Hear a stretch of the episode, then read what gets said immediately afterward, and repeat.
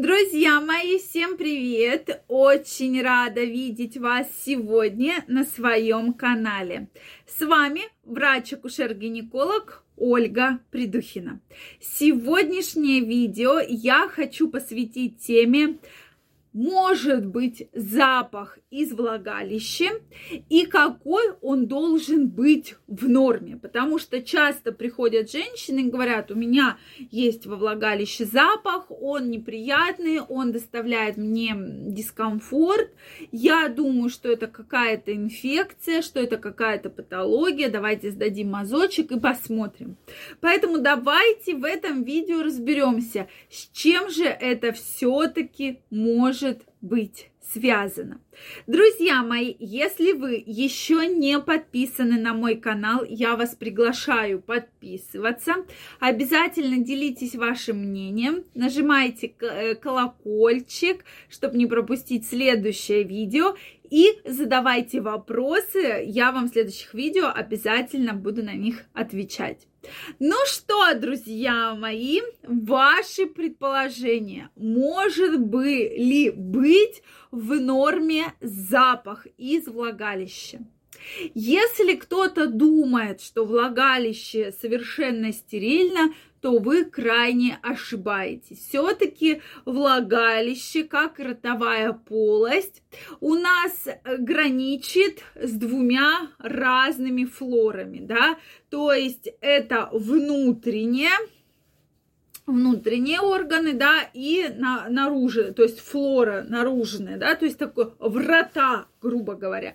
Поэтому оно и считается, что рот и влагалище – это одно из самых таких грязных практически мест. Это я вам говорю с точки зрения именно медицины, да.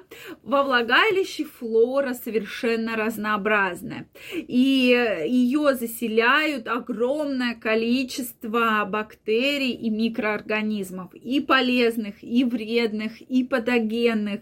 Поэтому для того, чтобы все-таки защитить ваши внутренние половые органы, это действительно очень важно.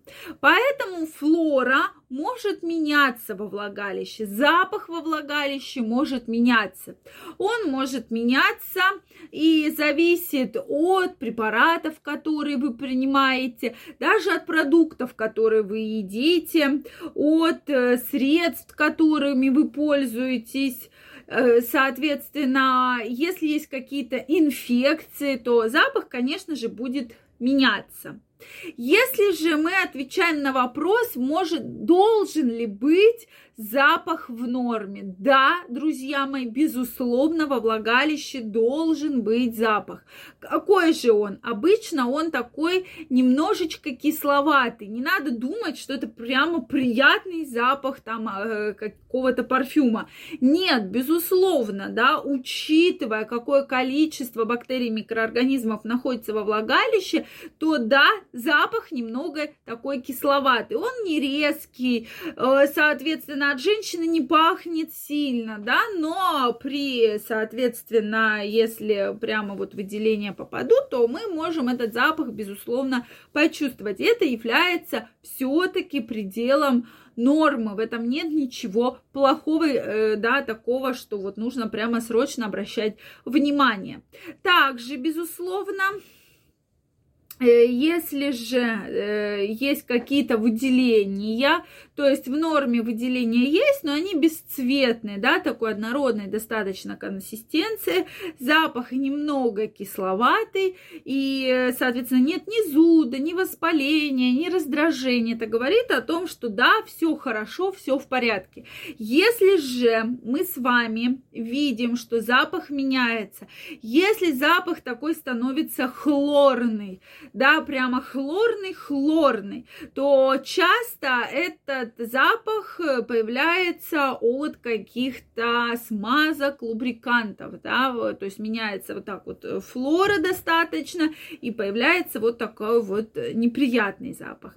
Если у женщины кровянистые выделения или кровотечение, или менструация, то запах будет такой металлический, да, как вот металлом пахнет.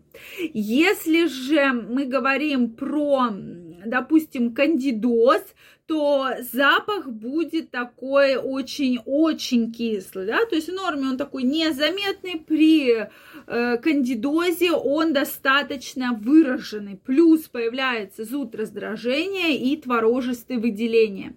Если же появляется какая-либо половая инфекция, то запах рыбный.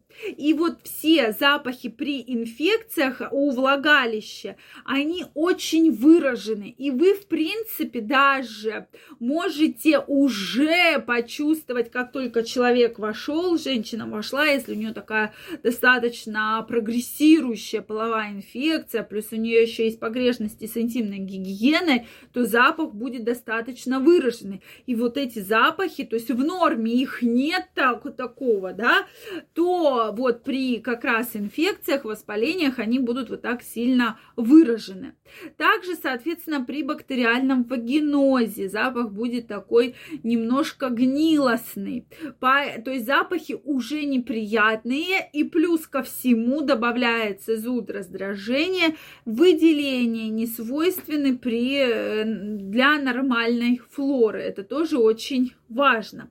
Поэтому, друзья мои, не стоит пугаться. Часто женщины при смене полового партнера или если есть не один половой партнер, да, то есть, допустим, так вот, что жили-жили с одним половым партнером и вдруг вот по стечению там судьбы, событий так случилось, что случился половой акт с другим половым партнером, то выделения поменялись, безусловно, поменялись. То есть флора, она адаптируется под вашего партнера. И, соответственно, когда они становятся выделения более обильные, то женщине кажется, ну все, вот у меня с ним что-то было, а он же заразный, он меня заразил, заразный.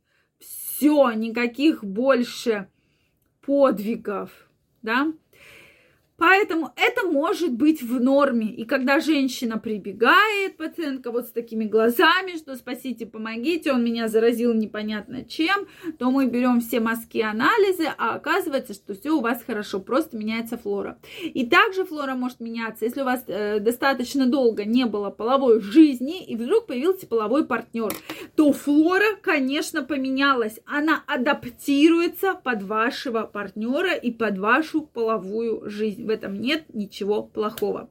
Друзья мои, поэтому это нормально. Организм живой, он адаптируется к условиям окружающей среды. Что вы думаете по этому поводу? Если у вас есть вопросы, обязательно пишите их в комментариях. Если вам понравилось это видео, ставьте лайки. Не забывайте подписываться на мой канал, нажимать колокольчик, чтобы не пропустить следующее видео. А я вам всем желаю огромного здоровья, огромной любви и чтобы никакие проблемы вас никогда не беспокоили. Всем спасибо за внимание и до новых встреч. Пока-пока.